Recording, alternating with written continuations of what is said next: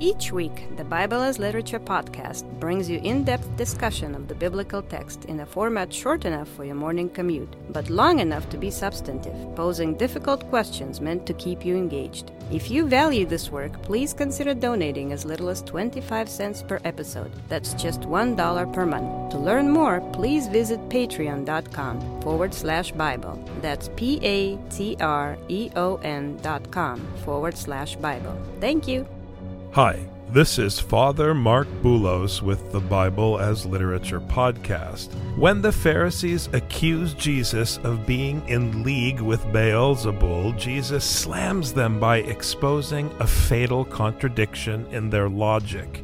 If the only way I am able to cast out demons is by Beelzebul, how are your sons able to do it? I'll tell you how. If you are right and I am in league with Satan, then so are your sons. But if I am in league with God, then the kingdom of this God is upon you, and you have chosen the wrong side.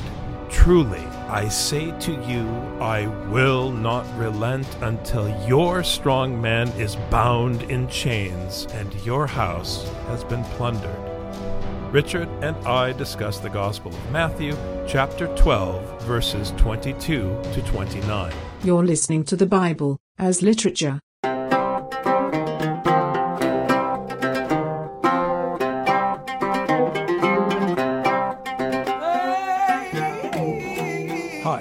This is Father Marc Boulos. And this is Dr. Richard Benton. And you are listening to episode 294 of the Bible as Literature podcast. We have been working through the Gospel of Matthew step by step.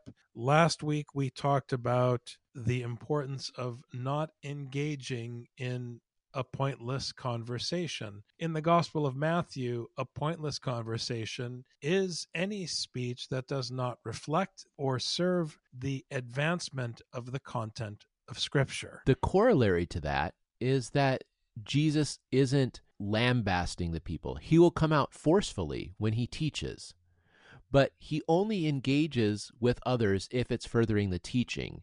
If he runs up against a wall, then he stops and he moves. He doesn't just stop talking when he's engaging with these people and it's going nowhere. He leaves because he's looking for a new audience. He needs to find soil where the seed can take root and bear fruit, and he's not going to keep hacking away at a rock to plant a seed. It's noticeable here as we move forward in Jesus' ministry in the Gospel of Matthew that the first character that he encounters is a demon possessed man. We've explained many times on this podcast how someone who is demon possessed is animated by a false teaching. A false teaching brings false signs and false wonders. So, not only is Jesus here in this chapter in Matthew refusing to engage with the Pharisees because it is pointless and fruitless and there is work to do, but that work, starting in verse 22, is the undoing of what the Pharisees have done through false testimony. Then a demon possessed man who was blind and mute was brought to Jesus, and he healed him so that the mute man spoke and saw as always, someone who was animated or energized by a false teaching, once they are healed by Jesus, they are suddenly able to speak. And the fact that Jesus animates him with the biblical instruction so that he can speak and by extension see correctly, the eye is the lamp of the body. It's striking when you look back to verse 16 where Jesus warned people not to talk about who he was. Here he has healed the man so that he can speak, where he's asked others to keep their mouths shut. Because it's about the teaching, it's not about the wonderful act that he's performing. Matthew squeezes the entire healing into one verse. The healing is one verse, and the teaching is the rest of this pericope. The man isn't amazed by what he sees, he is animated by what he hears so that he can speak and see correctly. Speaking the content of Scripture and seeing things correctly are linked because when you hear, you are empowered by Jesus to speak correctly. It corrects your understanding of the world around you.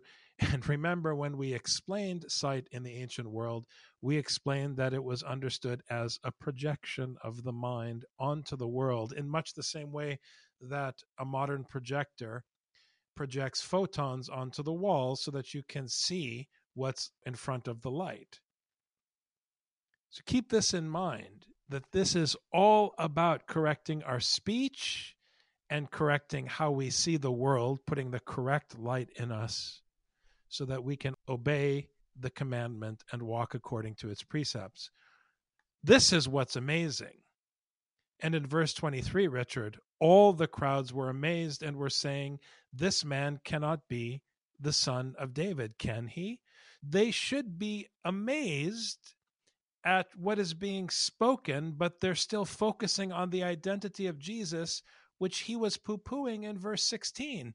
And we just heard this week on the Tuesday program with Father Paul that Jesus keeps denying the title Son of God, Son of David, because he is a Son of Man in the spirit of Genesis chapter 5, meaning he shuns power, he shuns the kingly throne. Remember, he is the shepherd king in Matthew. Exactly, because in the last section, Matthew said that this is the servant as described in Isaiah. And now everyone's saying, oh, isn't this the son of David? Because this wimp, you know, we talked extensively last time about the wimpiness of Jesus as manifesting a power that human beings can't understand. They're looking for the power they can understand, which is the son of David, meaning the next king in line. They want an earthly king. Oh, this guy can cast out demons. He must be the best king ever. And Jesus has to keep repeating over and over again throughout this entire book that you don't understand what it means to be a king. You don't understand what actual authority is. You don't understand what actual strength is.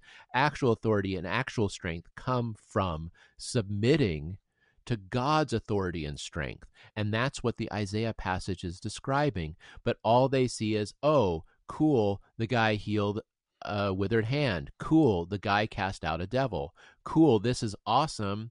We'll follow him because they want the strength. I mean, how easy is it for human beings to follow the one who is a tough guy as opposed to one who submits to doing what the right thing is, even if it makes him look bad, simply because it's the right thing to do. But when the Pharisees heard this, they said, This man casts out demons only by Beelzebul, the ruler of demons. This is a problematic statement on many levels. First of all, they're lying. Second of all, they're manifesting their misunderstanding of the problem of David's throne. Because in Scripture, the one who asserts power, and remember, Matthew has been dealing with Isaiah in this section, and in Isaiah, all glory is consigned to God, the Lord of hosts, the Father of Jesus and no other glory is allowed to stand out upon the earth, which means that the king in Isaiah is an affront to God, as he is throughout the biblical story. And that king is the functional Satan. That king is the ruler of demons in Scripture. So Jesus is not claiming the title Son of David in Matthew, and they're accusing him of being the ruler of demons, which is in fact what the one who sits on the earthly throne is doing they are manifesting in scriptural terms satanic power. As they manifest this satanic power, it's a very strange assumption that the Pharisees have. Why would they say that only the prince of demons can cast out demons? Why only the leader of demons? One would assume that all power would be with God, that God can cast out demons as he wants to. It's almost as if the Pharisees themselves don't recognize the power of God willfully. The Pharisees are saying Jesus is in cahoots with the demons. In the same way that if you want to malign a politician, you say, oh, he's just working for our enemy trying to make us look bad, right?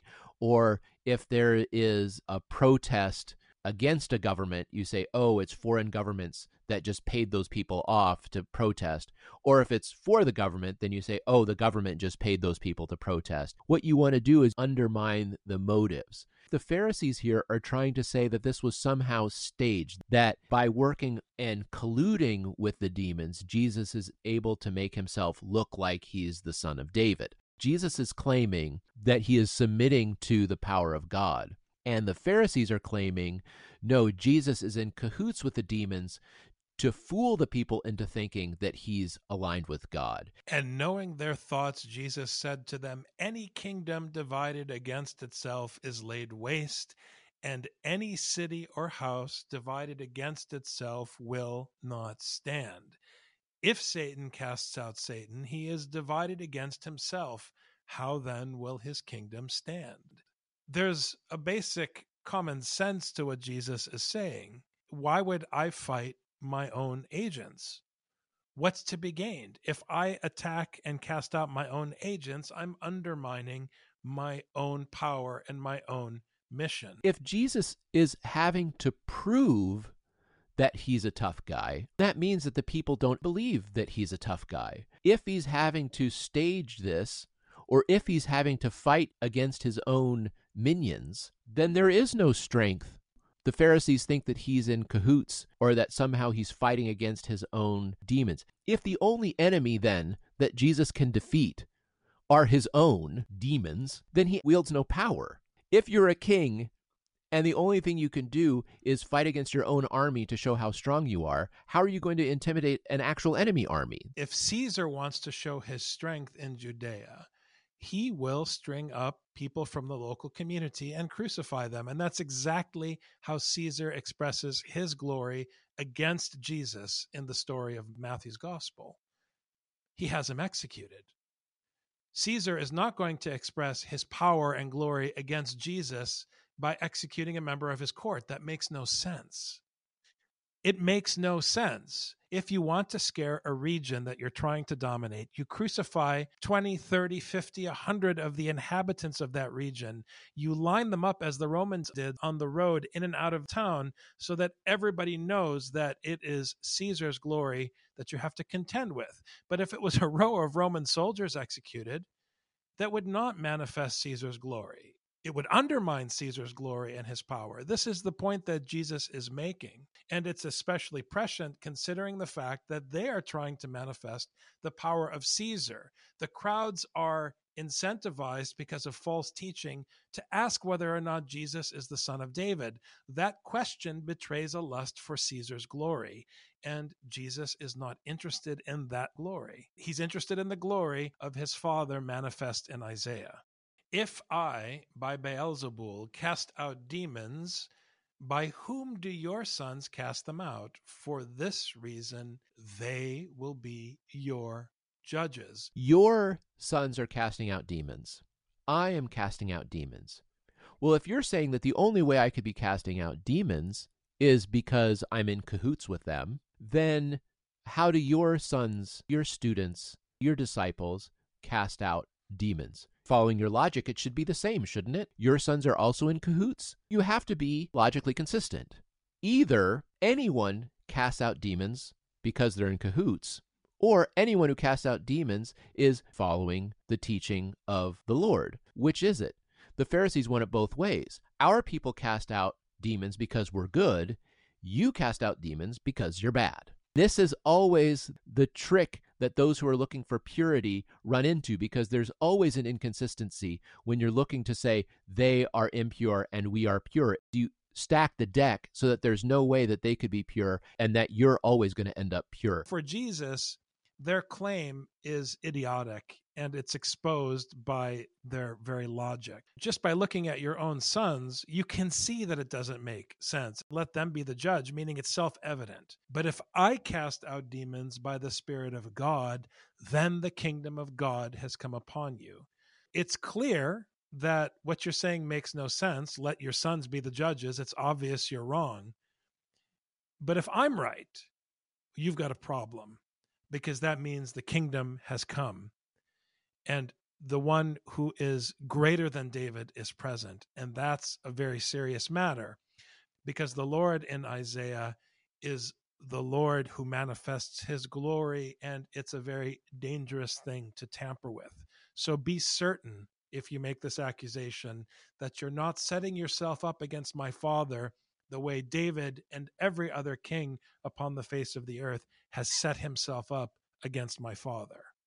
And this is no small claim when you remember that religious authority in late antiquity, as it has been since ancient times, is linked to the divine authority of the king. There is a very serious confrontation unfolding. The confrontation is very serious, and I think that Matthew, in a literary way, in a rhetorical way, formulates this in just a beautiful structure. Jesus takes the Pharisees' assumption that I'm in cahoots with demons and pushes it until he shows that it contradicts itself.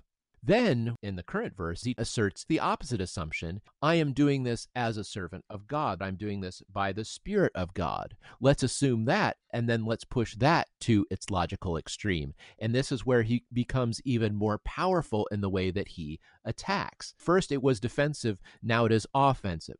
I cast out demons by the Spirit of God. So if your assumption is not the case, then the opposite must be the case. Then the assertion that I've made all along that the kingdom of God is here must be the case because that's what's logical. The teaching is in front of your face. Now, O Pharisees, you have the choice. Do you accept the Spirit? Do you accept the teaching? Do you accept the kingdom? Or do you reject it? You decide if you want to be a member. If you don't want to be a member, I'm going to move. But judgment is going to come. And verse 29 brings the threat that exposes God's confrontation with the king in Scripture and here with the Pharisee. Or how can anyone enter the strong man's house and carry off his property unless he first binds the strong man and then he will plunder his house? The word that's translated as strong man here in the New American Standard Bible is iskiros, which is used in a very common prayer, the Trisagion, the thrice holy prayer, where you say, Holy God, Holy Mighty, Holy Immortal. The second title for God in that prayer is Agios Iskiros, meaning that God is the strong man. God is the mighty one, as it's usually translated. Because the prayer understands what Matthew is trying to emphasize from the biblical canon that there is one who is mighty, there is one who is enthroned. Be careful in verse 29 because if you now understand that the kingdom of God has come upon you and you're still making this claim, you are setting yourself up to come into confrontation with that strong man. And it's not Jesus, it's the Father of Jesus. Now you're going to bind and crucify his son. So there's a kind of foreshadowing in verse 29. But will that really be a victory? You're going to attempt to plunder his house, but what will you gain from doing so? And can you really defeat the father of Jesus by binding his son? Do you want to enter into that conflict? Because remember, this is the Lord from Isaiah whose glory flattens everything that stands in its way. The only way it could make sense is if you're binding Jesus and not realizing that he is entering into his father's house. It is not Jesus' house, it is his father's house.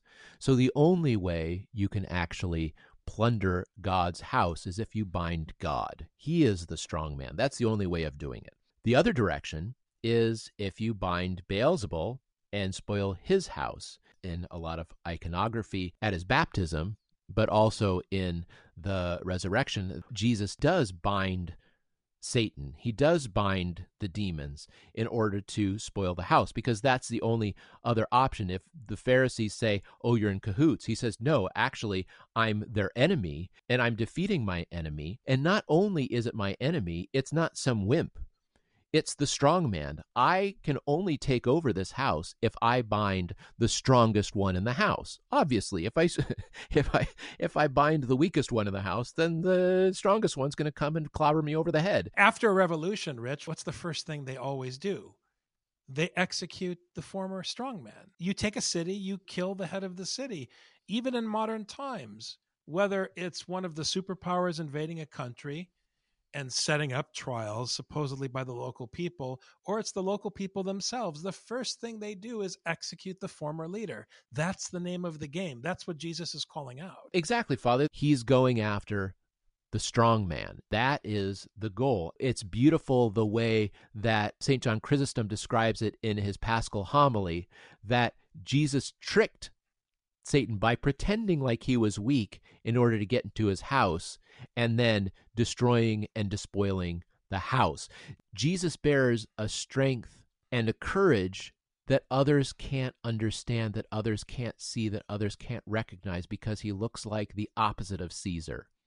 He's following the logic to a certain point, at which point he reverses it and fools the people into understanding what true strength and true glory and true power are so that they will understand how God functions and how God Himself is the ruler of all the nations and the judge of all the nations, as opposed to this Caesar who claims to be. Verse 29, Richard, lays the groundwork for the choice that Jesus is confronting the Pharisees with in the story and ultimately the addressee of the text. Who is your strong man? Because if the strong man, the iskiros for you is the father of Jesus, then you should be afraid because the kingdom of God has come upon you. If you understand your strong man as Beelzebul, which is in a way the accusation that Jesus is making here against the Pharisees that they're serving the wrong master, then you should be very afraid because Jesus is going to enter Beelzebul's house and tie him up and plunder his house. Either way, you lose because the strong man, who is ultimately the father of Jesus, is coming to do the business. And there's no middle ground.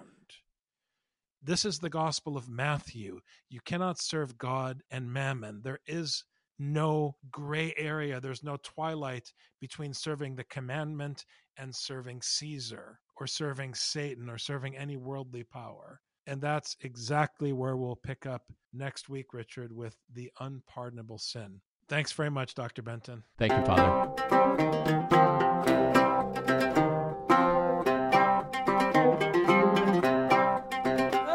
You've just heard the Bible as literature. Thanks for listening. Bible as Literature is a production of the Ephesus School Network.